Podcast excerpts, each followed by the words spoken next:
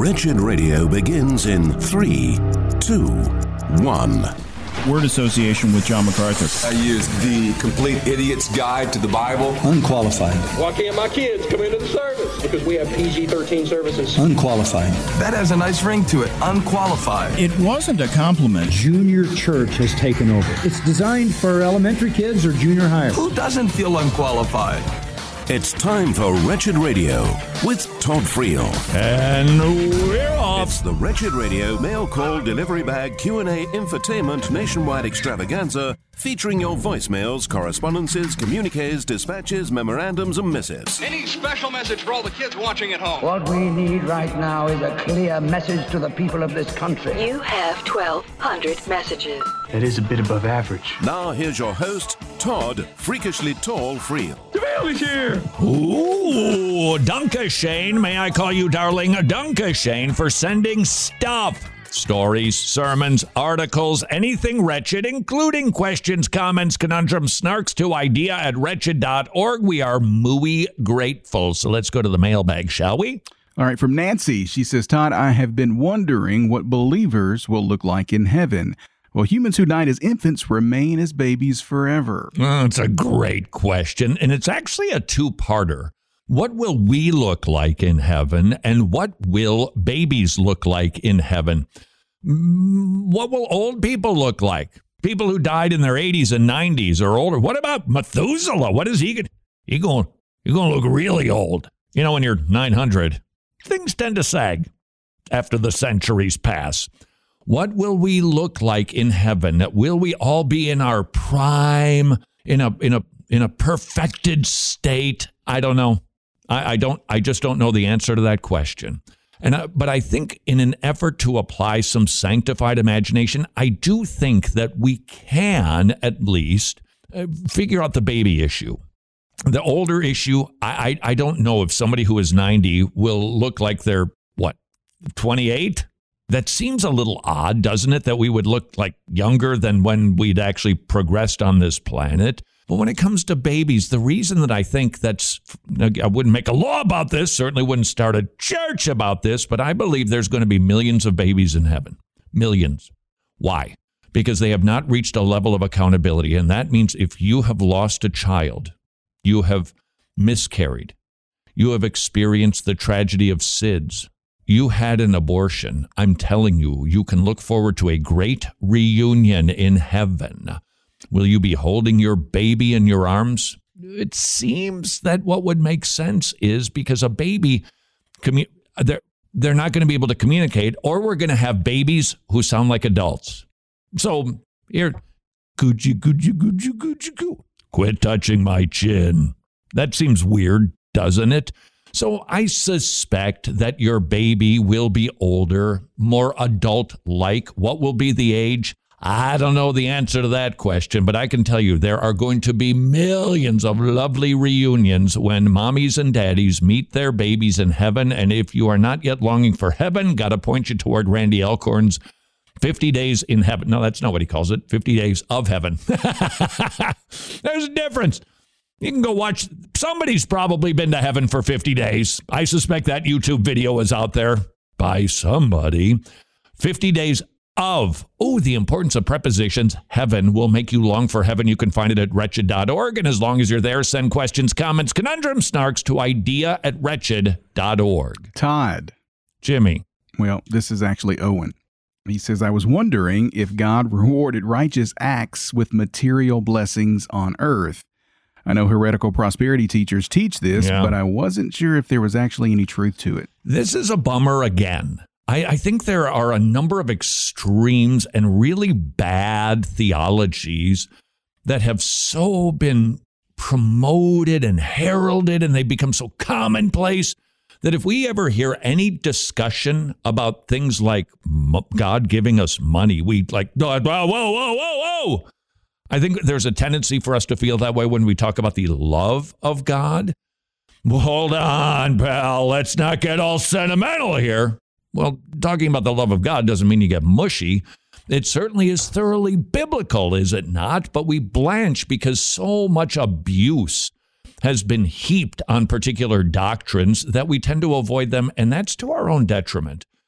I do believe most of us, can't speak for you, so I'll just talk for myself, need to remember more the love of God in Christ Jesus, not so that we become watered down liberals, but because that is what God invites us into a loving relationship with Himself. Isn't it weird to imagine you are loved by God because you are in Christ with more intensity than the heat of the sun, S U N, but don't feel that? Don't enjoy that? Well, let's not get carried away with that. Why not? It's biblical. And I think the same thing is true with God and money and rewards. I will go as far as to say God does indeed reward obedience. However, it is at his discretion. It could be money. It could be that he provides a new friend, a different neighbor. Some, somebody dies and you inherit a car. You get a new job. All of these gifts come from where? The Father of lights. God gives us every good and perfect gift, and He does reward obedience. And I think that we need to be able to say that without crossing the line into give money to God and you'll get a lot back. When isn't it interesting regarding the prosperity hacks that it's always about money? It's never about, hey, serve in your church for 10 hours this week and God is going to give you an apple tree or money. Now, it's always you give to get. It's a quid pro quo system. We reject that. But that doesn't mean we shouldn't be saying, hey, God rewards obedience. He's pleased when his children are obedient and serve. I would even say that not only is he going to reward us here, again at his discretion, it could also be rewarded in heaven. So you might not experience it here because it is just historical. And maybe this even describes you. You've been faithful, faithful, faithful, but money has been short, short, short. It's because God has your treasures stored up for you in heaven, and you will be rewarded then. It might not be now because God is perhaps determining he needs you in this place at this socioeconomic level because he's expanding his kingdom. And if you would like a fresh way to read your New Testament, here's a challenge for you read through the New Testament, one book at a time, any order, and notice how often there is a commandment for obedience because the world is watching. It's a command of obedience because God's doctrine shouldn't be sullied by our behavior. There's a command for obedience because God is building his kingdom. There's obedience that is commanded because God is saving sinners. That's that's replete throughout the New Testament. That's God's primary business. All of the other stuff is ancillary. Everything we do in life is aimed in one direction. And even when you're not aiming in that direction, you're aiming in that direction. What's what's the destination of that direction? It's Jesus and him being glorified. And that means everything that happens on this earth is going to glorify God in one of two ways. The sinner who repents, puts their trust in Jesus Christ, lives their life in obedience to God, that will bring great glory to God. The re- reprobate sinner who shakes their fist at God, going to glorify God too. It'll just be through reprobation and not through salvation. Everything is aiming to glorify God. So if you're struggling financially, times are tough, health has got you down. Remember, God doesn't do anything to his children. He only does things for his children because he is about a greater business, glorifying himself through the redemptive work of his son. And in his kindness, he is going to reward you, maybe not now. Oh, but you'll know all about those rewards in heaven. Please send emails to idea at wretched.org. All right, from Daniel. Todd, I was recently reading about King Solomon in First Kings and can't help but wonder, based on the end of his life, if he wasn't saved. Yeah. How could a man who had godly wisdom fall into such a pit? Here's a question for you Do you think David is in heaven? You're more inclined to go, well, yeah, he was a man after God's own heart. Well, Solomon was initially too. He wanted wisdom, he didn't want riches, he wanted wisdom. God said, I'm going to give you both. Then he starts adding wife after concubine after wife, hundreds of them in violation of two clear biblical teachings. One, Genesis, a man leaves his parents and he cleaves to his wife. That that is one man, one woman. But then kings are commanded, don't take multiple wives, don't be like the heathens. And he violated that command. He made a hash of his life. And you wonder, did a guy like that go to heaven? Well, consider Hebrews chapter 11. Lot is listed in the hall of faith. Lot, King David. Wow, what we have recorded about him is far more troubling than I mean Solomon. Most of it though it was it was political maneuverings with all of the wives that he had. David, woofed at what he did, and yet we believe he's going to be in heaven. Why do we get some of these details about sinners? Now, this we got to be careful with this because we don't want to give license to licentiousness by saying, "Well, look." The Christian life is sloppy and it's messy, and don't worry about the boo boos that you commit because God's really loving and He's going to forgive you anyway. Eh.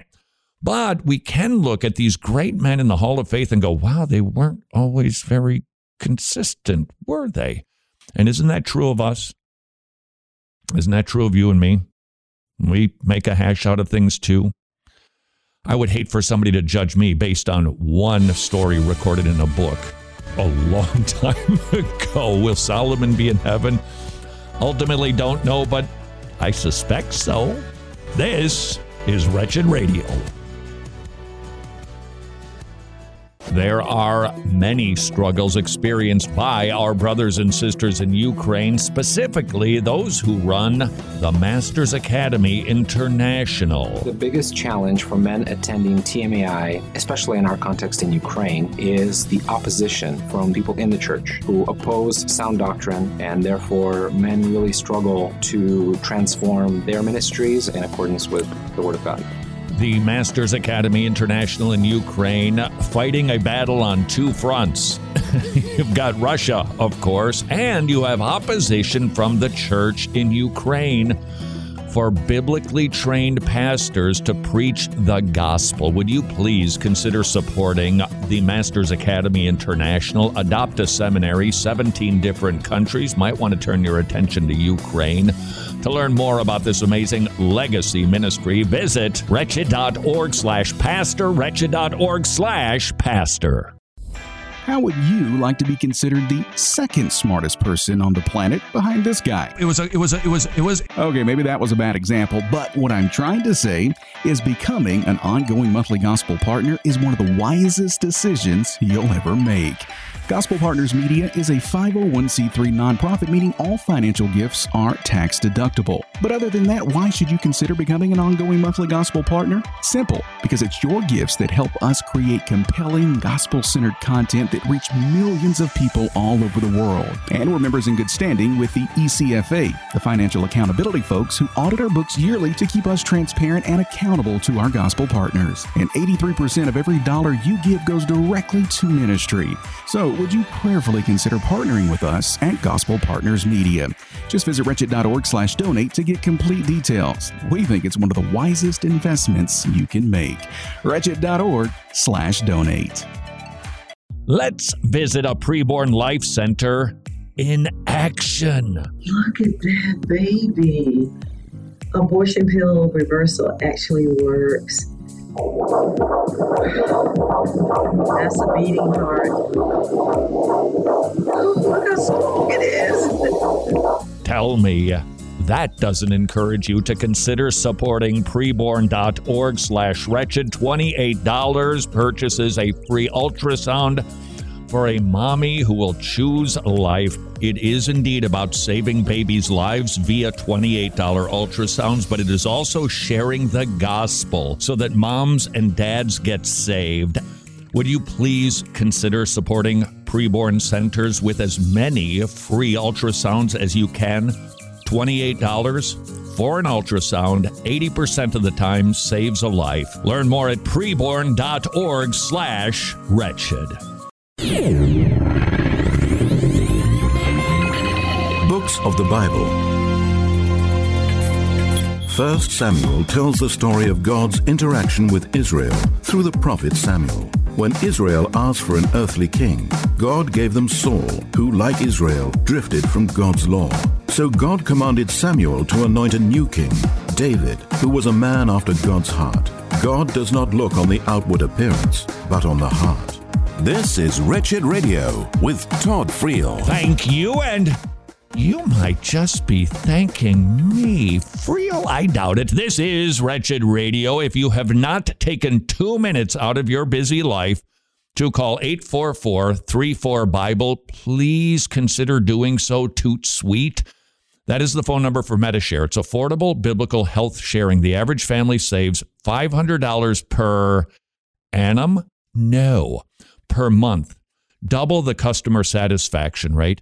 Telehealth. $4 billion of medical expenses have been shared. You have every reason to take a whopping 120 seconds out of your day to see if Medi-Share is right for you and your family. They're very nice, so be prepared for kind treatment. I know you tend to call most organizations these days and you just brace yourself for battle. Now with Medi-Share, and don't freak out, but they're probably going to want to pray with you. You can visit them at medishare.com slash wretched to learn more, or I encourage you to give them a holla 844 Bible. You didn't know we were that hip, did you, Jimmy? I, I didn't know you were that hip. You are welcome for that tidbit of Medi-Share information, and thank you for sending pretty much anything to idea at wretched.org. This one comes in from Anonymous. Uh, he has a question regarding covenants. He's wondering to what extent, if any, do the Old Testament covenants apply to Jews and Gentiles today? Well, depends on which covenant you're talking about. You either have a two sided covenant or a one sided covenant and it depends on whether or not it's been fulfilled or abrogated. So let's just start from the beginning, shall we? I, I, I the Adamic covenant.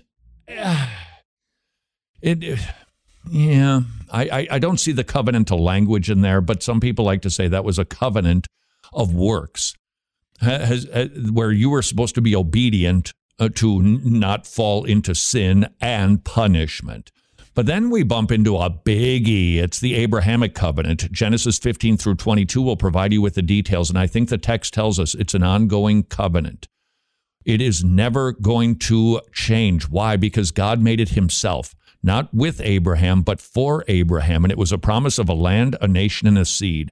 Israel, Jewish people, Jesus. Mosaic covenant was a quid pro quo covenant. If you keep it, I'll bless you. If you don't, I'll whack you. Then we see the Davidic covenant. There is going to be a king who reigns on the throne of David forever and ever and ever. Has that been fulfilled? Yep, it's Jesus Christ. And that will be an ongoing fulfillment.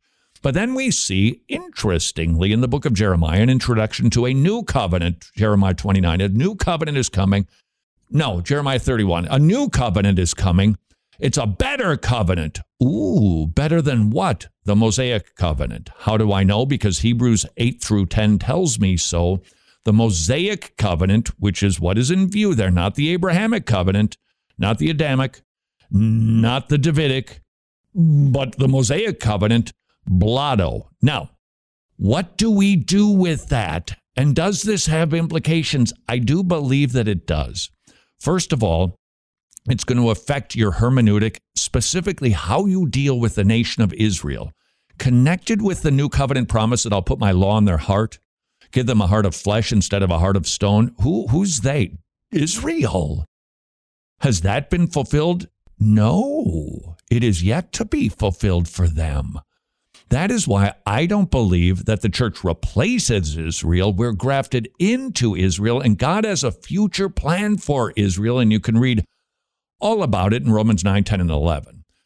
God is still going to keep his Abrahamic covenant about a land, a nation, and a seed. Furthermore, I don't think the text says it's, it's a covenant that is going to end.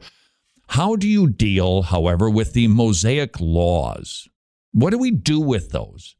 How do we understand them? It seems weird. Well, if Hebrews 8 through 10 says that the whole thing is set aside, well, what about the Ten Commandments? What about all the information we learn about God for our theology proper? There's three ways that you can deal with the Mosaic covenants. Neither one of these ways makes you heretical or better than it's just three different ways of dealing with Mosaic laws. Number one, there's the three columns of law system that you've got ceremonial, you've got civil, and you've got moral laws. And you divide those columns because Hebrews 8 and 10 is just after the sacrificial, but he's not and, and maybe even the civil, maybe, but some people would actually say, no, the laws for Israel should be applied today to current cultures. Mm, but just the sacramental stuff is gone and the moral stuff stays. That's one way to do it. I think that has shortcomings. There's another way of dealing with the Mosaic laws, and that is how you view the new covenant. Did it replace, if the Old Testament, if the New Testament affirms it, a, a precept inside of the Mosaic laws, then you keep it. If it doesn't, then you don't. I think there's a third column. And I think that, that third, the third column is the one that has the least number of issues. It's gone. And I know you panic immediately. What do you mean it's gone? Am I supposed to tear it out of my Bible? No, do not unhitch a thing.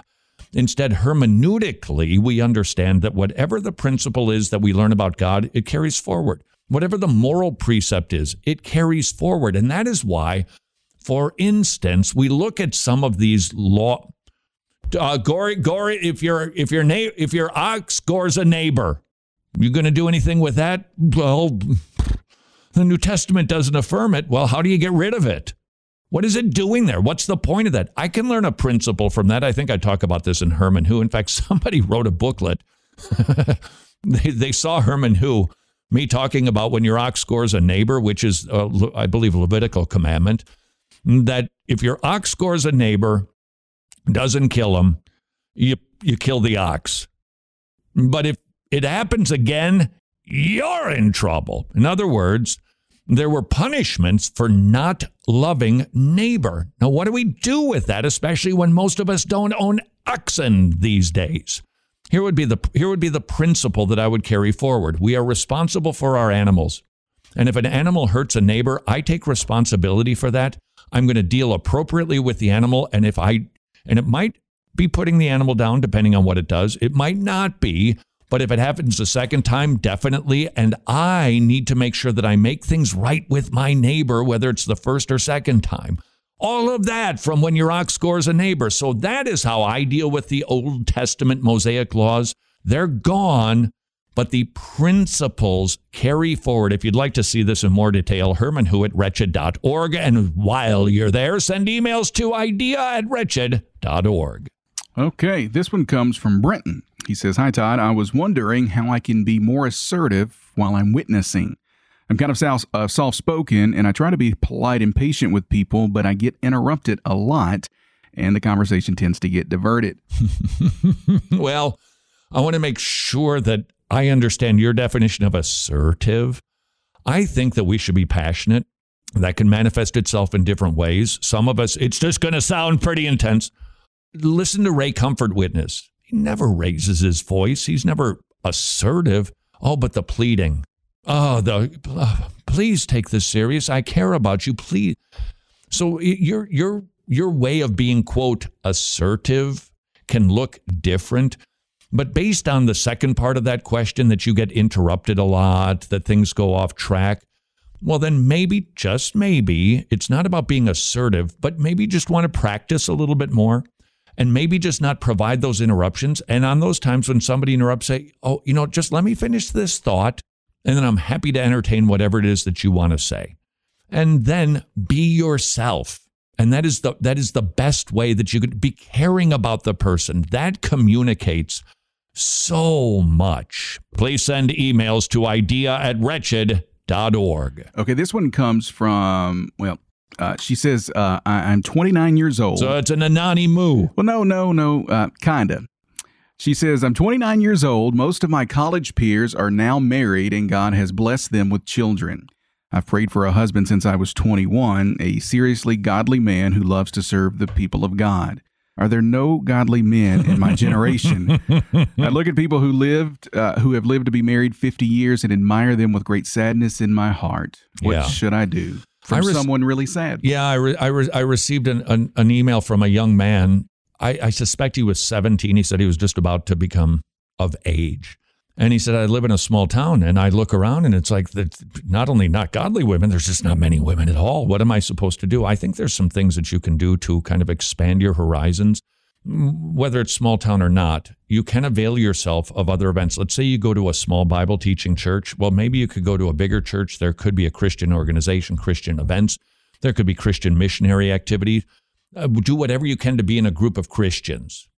Furthermore, I do not think that it is a sin to avail yourself of Christian dating services with the eye to marriage. Some are better than others. Do your own research to make sure one is best for you. But that, that allows you to go searching. Now, you say, hmm, not sure about that. Well, just consider what do we see with Jacob? Went, went to another country to go find a spouse?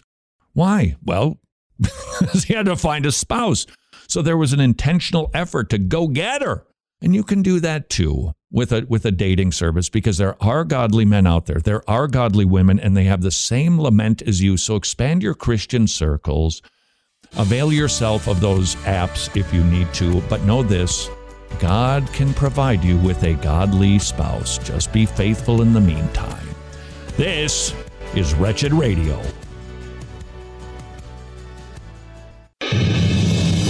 This is Wretched Radio, and I'm Jimmy Hicks. Ken Paxton, the Attorney General of the state of Texas, has released a statement and letter sent by his office to the Austin Independent School District, where he claims the district violated state law by creating a Pride Week themed curriculum. In his statement, Paxton said that the Texas legislature has made it clear that when it comes to sex education, parents, not school districts, are in charge. And in response, the district superintendent, Stephanie Elizalde, tweeted the letter she received and said that the school district is proud of all of its LGBT students and will protect them against political attacks. Yeah, the only problem with that is that this is not a political attack against students. It's holding the school district accountable for breaking the law. But I guess the political attack line sounds a little bit better for propaganda. The Daily Wire and host Matt Walsh have released a trailer for an upcoming film being released in May. In the film, Walsh travels all across the world asking leading experts the question, What is a woman? And from the looks of it, he didn't get very many, if any, actual answers. What is a woman? What is it? What is it? I don't know. Congressman, I think this interview is over. The Florida anti grooming bill that has the entire left seemingly up in arms only had one protester this week. One and an Orlando news station felt the need to cover it. We did see one protester. It doesn't look like the walkout had any big impact on park operations. And here's an unsurprising development. The state of Idaho banned the teaching of any critical race theory in schools. So, how did some teachers and administrators respond? We're just learning how to worm around. Part of our strategic plan deals with equity. And I bet the idiot MAGA crowd just ignores it because it doesn't have the critical race theory name on it, right? I, I hope so. Apparently, it's just not enough anymore to pass laws to ban things that protect children. So, what's the answer if school districts and teachers are just going to continue ignoring the law? Do you start jailing them? The state of California has spoken. They're not going to be outdone by Maryland or any other state when it comes to murdering babies. A newly proposed bill in California looks to legalize infanticide by permitting perinatal death. On the surface, it looks like the bill seeks to protect pregnant women from prosecution who have an abortion. But the details are all in the language, which specifically says, and I quote, a person shall not be subject to civil or criminal liability or penalty due to their miscarriage, stillbirth, or abortion, or perinatal death. And perinatal, that's not pre birth, that's post birth. This is sick and it's demented. Not only will California law allow for abortion all nine months of pregnancy, but possibly even weeks after birth. The obvious hatred that it takes to think something like this is a good thing, it really astounds me. More Wretched Radio is straight ahead. I'm Jimmy Hicks. Revelation. How can anyone know God unless He reveals Himself? If God did not speak, religion would be nothing more than man's best guess. But God has revealed himself in creation, in the Bible, and in the person of Jesus Christ. We can know God, and we can be brought into right standing with Him.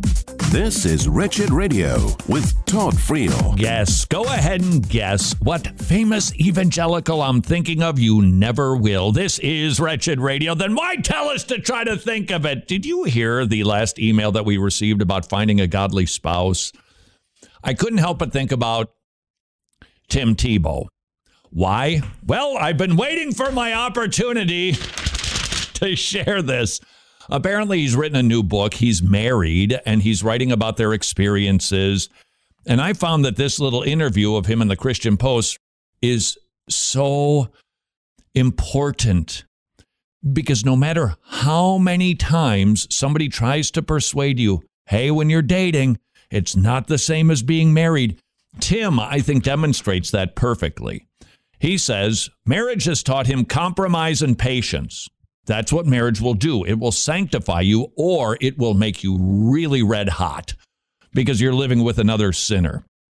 He shared how the two have learned to compromise and work as a team.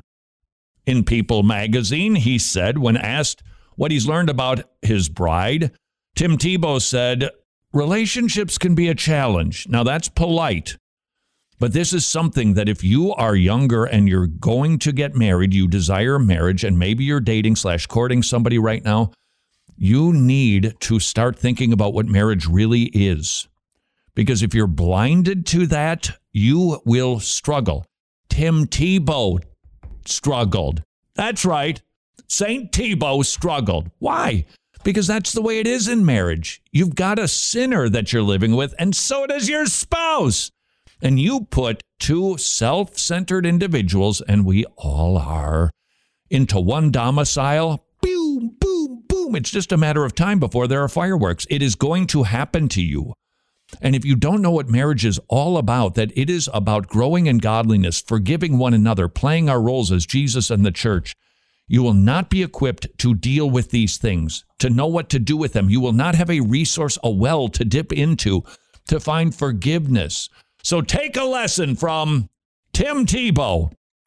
The book that I like for marriage and preparation, When Sinners Say I Do. Super helpful in helping you get oriented rightly before you say I do. Please send emails to idea at wretched.org. Jimmy, did you guess I was thinking of Tim Tebow? I did not. Can I just tell you when you read that that email about marriage? Uh-huh. My pathetic little heart skipped a beat because it's like, what am I going to do with this Tim Tebow thing? When will I ever have a chance to talk about? Thank you. You're welcome. Thank you for your email sent to idea at wretched.org. All right, this one comes from Ken. He's wondering if watching video sermons and listening to sermon audio pleases the Lord, or should he rather, or should he just spend his time reading his Bible? No, oh no, no, no. Do all of it. Do both of them. Do yes, all of it. God is pleased with all of it. God loves preaching. That's that's why we do it in church. God loves it when you read your Bible. God loves it when you put good worship music on and sing in your car. So don't either or it. You can digest your Bible in a lot of ways. Now, I would only offer one little caution about that. There are people, for instance, who have reading disorders. They struggle with just reading the Bible. I say listen to it on audio. Now, how much should you listen to the Bible slash read the Bible versus listen to sermons? It's up to you. But never neglect one for the other. Don't think, well, I got a sermon and we really dive deep into that verse, so I don't need to read the Bible today. I don't think that's wise. Don't want to make laws here. Can't come up with a hourglass to tell you how much time to spend. I personally spend, well, in the mornings it's less time because I want to kind of get apart about the day. So I only do about 60 hours of private quiet time before breakfast. And then in the evening, about 85 hours of private quiet. That's just me, though. I don't want to brag or anything. You figure out your thing. Find the balance and it's okay if on a different day the balance is a little bit different, but don't ever neglect one for the other. And please send questions, comments, conundrums, snarks to idea at wretched.org. All right. From Alan, he's wondering uh, if Paul told the Galatians that strict legalism was another gospel. Would it stand to reason that strict antinomianism could also be considered another gospel? Yeah, sure. Yeah, of course it could be. Antinomian is anti law, no law, no nummus against the law. Now, this has manifested itself in a very clever way these days. I, th- I think it's waning right now, but I would say maybe eight, six, eight, ten years ago, hyper grace was huge and it was so antinomian, varying degrees, but it was antinomian. Don't worry about your sin. Don't worry about sanctification. Jesus loves you. He's got you. Well, hold it. It's the very knowledge that Jesus forgives and that Jesus has got us that makes me not want to sin, not gives me license to sin. So, whatever you want to call it, if it is antinomian and it is and it is not about the issue of sanctification and understanding that God is holy and we need to seek to obey him. And certainly, if it antinomianism means no law prior to conversion, like, don't worry, you don't really even have sins to be forgiven. Well, of course, that would just be a false gospel. Emails, please, please. Idea at wretched.org. All right, this is an interesting one from Tyler. He said, Todd, I'm perplexed. I work for the government and just found out that they are hiring a Matthew who prefers to be called Vivian. I seem to be the only one that doesn't really get it. And as a Christian in a leadership role on the team that he's going to be working on, how do I handle it? Let's start with Romans 14. There are issues of conscience. As I stand here today, I, I think I think still, I know I could be persuaded, believe me. So if, if you've got a difference of opinion on this, send an email to idea at wretched.org. Believe me, I'll consider it because the adiaphora are always tricky, especially as culture changes so rapidly. Romans 14 describes issues where different Christians are going to have a different take on it, and that it's okay that we disagree on some of these things and, and, and we, we, we love one another through them. So I think this this is an issue of conscience. There are going to be some Christians who are like, I I'm not going to rock the boat with this guy. I don't want to upset the person, uh, so I'll call him Vivian or whatever the name was. Others are going to be like, no, I can't participate in that delusion. I feel like I'm actually lying to that person. Whatever your conviction is, is going to guide this. Now, having said all of that, increasingly, I think that all of our responses to this are, are going to get shaped more and, and perhaps more thoughtfully and betterer as it actually starts to affect all of us. There is nobody. You, you're a pastor in a church, Uh, this ministry, we're all, we're all feeling this to varying degrees. And you are going to feel it more and more in your business. Do you participate? The whole pronoun business. It's an issue of conscience, but I think, though, at some point it is quite probable probable that we are going to have to start accepting I'm not the exception. My Savior was discriminated against, he was persecuted, he was treated vilely. Why would I not expect the same sort of treatment? And it's not that it's a heel clicker. Oh boy, I get to be fired today because I won't use the right pronoun. No, but an acceptance. We are a peculiar people. And remember, this is not about our comfortable lives. This is about Christ building his church. And we need to be really prepared, I think, to deal with the subject of persecution, which, by the way, is one of the subjects that we're going to be tackling next week. This is going to be so much fun. And yet, I'm really agitated with Dr. Nathan Busenitz. He's the dean at Master's Seminary. He's going to be flying into Atlanta, and we're going to record Wretched Worldview 2 and we're going to tackle issues through a biblical filter. Each one of the lectures, give or take about 15 minutes long. So we have a, fil- a seven step kind of this is the stuff that you should be thinking about as you ponder issues du jour. So Nate, I call him Nate. He prefers I call him Dr. Busenitz. Nate just sent all of his text for us to prepare for the slides. Oh, his is so much better than mine. Oh, He's so smart. So I guess my role in Wretched Worldview 2 is I'm going to make Nate look amazing. Please send emails to idea at wretched.org. You do that for me every day. Thank you. and don't forget, Wretched Worldview 1, if you've never seen it, there's a study guide that goes with it. You want to light up your Sunday school. This will, could we talk about guns, the environment, all of that stuff biblically? And if you've ever found it difficult to get people to say anything in your Sunday school class, it is amazing how suddenly an individual who's quiet and demure can become a chatty Kathy or a chatty Kevin. Ah, whatever you want to use. because they're talking about issues like the environment. You're talking about issues like global warming, you're talking about feminism, all of those issues. You're going to get a big response. That particular project was done with Dr. Owen Strachan. We've replaced Owen with Nathan Busenitz. Both of them, honestly, as Justin Peters would say, that's some tall cotton. I am just a dunce compared to these two guys.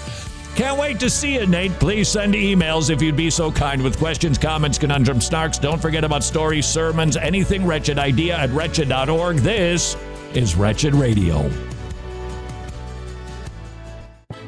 There are brothers and sisters in Ukraine who could use your help right now. Max, the Tomorrow Club's leader in Ukraine, visited us on the telephone to share the need that many believers in eastern Ukraine currently have. Our focus was children evangelism, and right now we have to walk away from that and really serve those families who had to escape. Our Tomorrow Club leaders in the West trying to meet the needs of those families. It's a good opportunity to show Christ to them in this time of trial. Pretty unlikely that you can visit Ukraine to help those brothers and sisters, but there are hands and feet on the ground, the Tomorrow Club leaders helping out brothers and sisters in need in Ukraine. To learn more about how you can help and support the Tomorrow Clubs, who we hope will quickly return to children evangelism. Uh, learn more at tomorrowclubs.org slash wretched, tomorrowclubs.org slash wretched.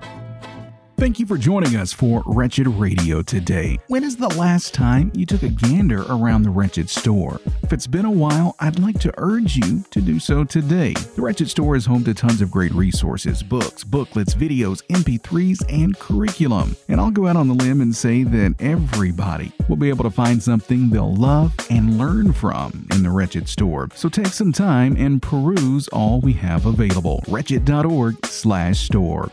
All of the resources that you'll find are only made possible by the support of our gospel partners. We can't produce the content that we're able to produce without that ongoing support. So while you're visiting the Wretched store at wretched.org, would you also consider taking a look at our donate page by clicking the give link at the top of the page? There you'll find all the information you will ever need regarding becoming a gospel partner. Wretched.org slash store, wretched.org slash donate.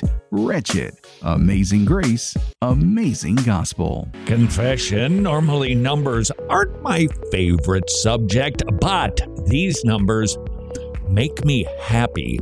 Medishare is affordable biblical health sharing with twice the satisfaction rate of Medishare members versus traditional health insurance plans. The average family saves $500 per month. Over $3 billion worth of medical bills have been shared among Medishare members, which, by the way, Medishare has been around for a quarter of a century. Don't forget, telehealth is available at Medishare, and it will take you two minutes to receive a quote to see what you and your family could be saving every single month with Medishare. Affordable, biblical health sharing. Please spend a very worthwhile two minutes at 844 34 Bible, 844 34 Bible. Hermeneutics. A vital part of biblical hermeneutics is an understanding of genre. One genre we find in Scripture is an epistle. Epistles are letters written to the church at large or to a specific church which contain doctrine, theological arguments, and practical application. God uses first century correspondence to deliver his timeless truth. This is Wretched Radio with Todd Friel. No, I'm not a prophet, but that's not going to stop me from prophesying. Like so many others.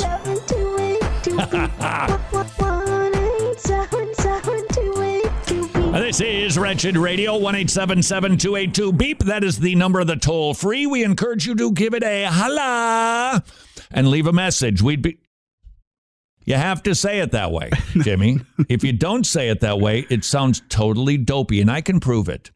Uh, Please call 1 282 Beep and give us a holla. We'd be grateful. Got to do it. Why can't you just say give us a call? because it's not cool, contemporary, and hip. And ah. that's what evangelicals are all about. That's true. Isn't it? So here's here's my prophesying that all of these beep talks are church signs. I can't read the description in my sound gizmo thingy file here, but each one of them begins with CH. That tells me it's a church sign. Am I right with my prophecy, Jimmy? You are correct, sir. I think that I should go on tour. 1 282. Church sign going the wrong way. God allows you U turns. How did I know that? You may or may not remember the U turn trend. Do you recall? I suspect this was almost maybe more than 20 years ago.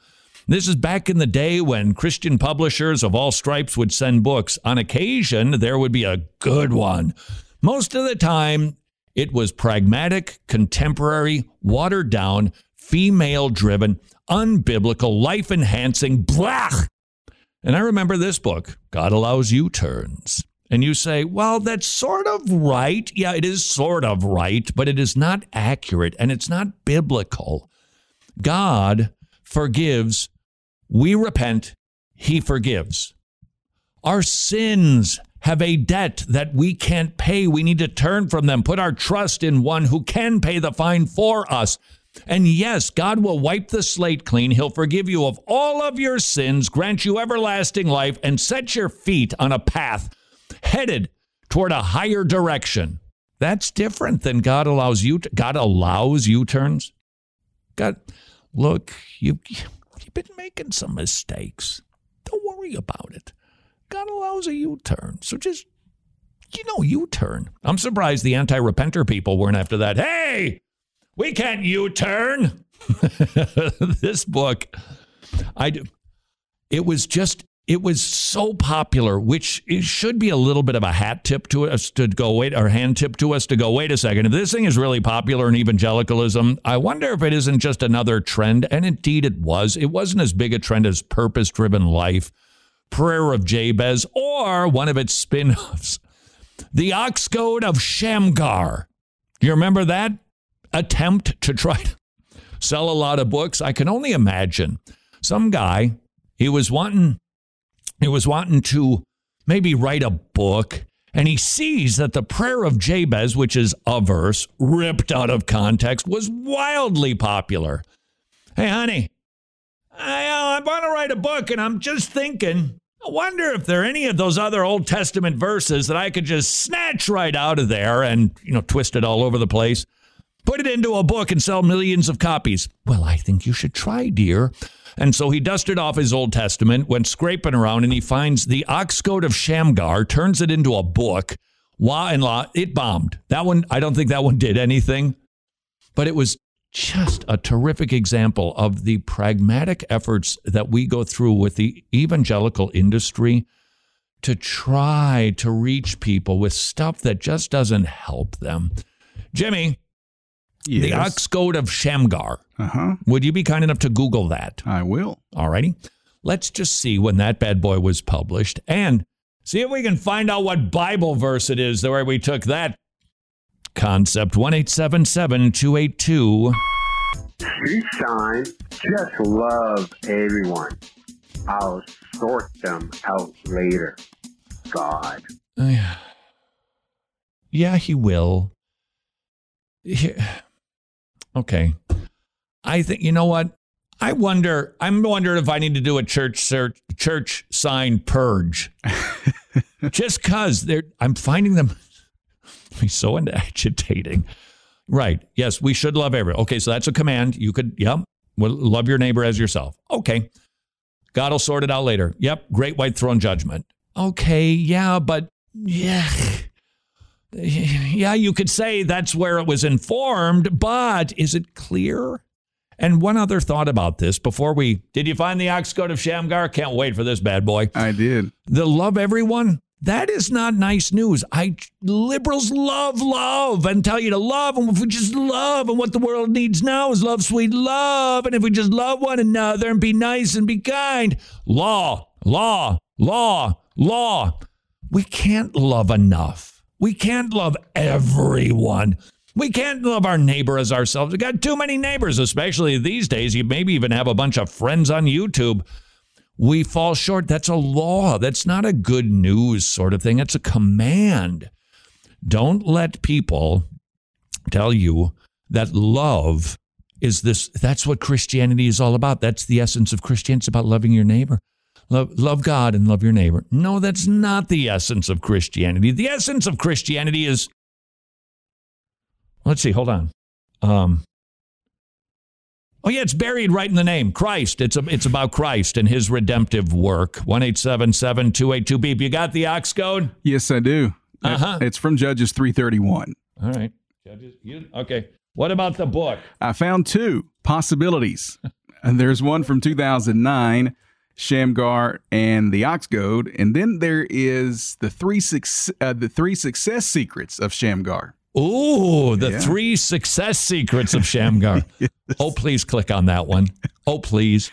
All right, I got Judges 331 here.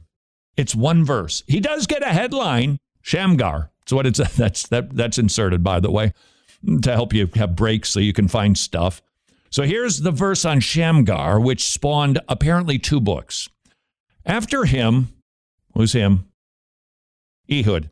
After him was Shamgar, the son of Anath, who killed 600 men of the Philistines with an ox goad, and he also delivered Israel. Okie dokie, then. That got turned into three success secrets from ox from Shamgar. yeah. Uh, it's a motivational book that shows with biblical wisdom that life isn't what you have, but what you make the make of the opportunity. Oh, with just a single ox. Look what Shamgar could do. Be like Shamgar. How do I, what was Shamgar like? Was he, it's the book of Judges, kind of a dicey section of scripture to look for role models. Okay, what else do we learn? Uh, it's start where you are. Hmm. Use these are the secrets. These are the three secrets. Start where you are. Yes, use what you have, Yeah. and do what you can. Oh, absolutely. All of that from Shamgar. Is that the point of that verse? No, it isn't even close to the point of the verse. Let's remember the cycle and what's going on in Judges. The people are sinning. God punishes them. They call it for mercy. He sends a judge to deliver them. They fall away. Wash, rinse, repeat. Shamgar comes along and deals with the enemy of Israel, is uh, the Philistines, and apparently killed 600 people. How can a man do that? Is it by starting where you are, putting your mind to it, and just do the best you No, use what you have and do the best you can. He had an ox goad. I that should be alliterated. That's why this book didn't sell. It would have sold. I'm so sorry this fellow didn't call me. If he had just alliterated the thing, you would have had thousands at least of Southern Baptists who would go, I gotta. Lifeway would have sold it. It most certainly. the point of the verse is, wow, God sent to deliver. God did this. No man can do that. That's supernatural. You just read about a miracle. And it was God who dealt with the enemies of Israel, not Shamgar and his ox goad. 1877 282. Church sign. Don't make me come down there. Quote God. Yeah. Okay. All right. Great. That's uh short. It's what it is. It's short. Do I understand how that sign was informed? Yes, because God is going to come. How exactly? Is he going to come like a dad who says, Don't make me come down there, or don't make me come up there, or don't make me turn this van around? Is that the way that God is returning? First Thessalonians and Romans 2. Same lingo. Why? Same author. Jesus Christ is going to return. Uh, God is going to pour out his anger and his wrath on everybody who refuses to repent, who practices evil deeds and lives for themselves. There'll be trouble and calamity on that day. Don't make me come down there. It's not even close. Would the church be heretical for putting up that sign? No, but they're not helping. They're, they don't turn God into kind of a crabby dad who's at the end of his rope because we aren't at the Wisconsin Dells yet because we keep needing to pull over for you kids going to the bathroom all the time. No, God is earnest with his righteous judgment. And the Lord Jesus is going to return in flames of fire to pour out his wrath. If you want to talk about God returning, talk about God returning the way the Bible talks about God returning and not via a cutesy schmootsy, pseudo clever church sign. This is your prophet, Todd, signing off. I'm telling you, I could write a book now myself because I nailed my prophecy. Until tomorrow, go serve your king.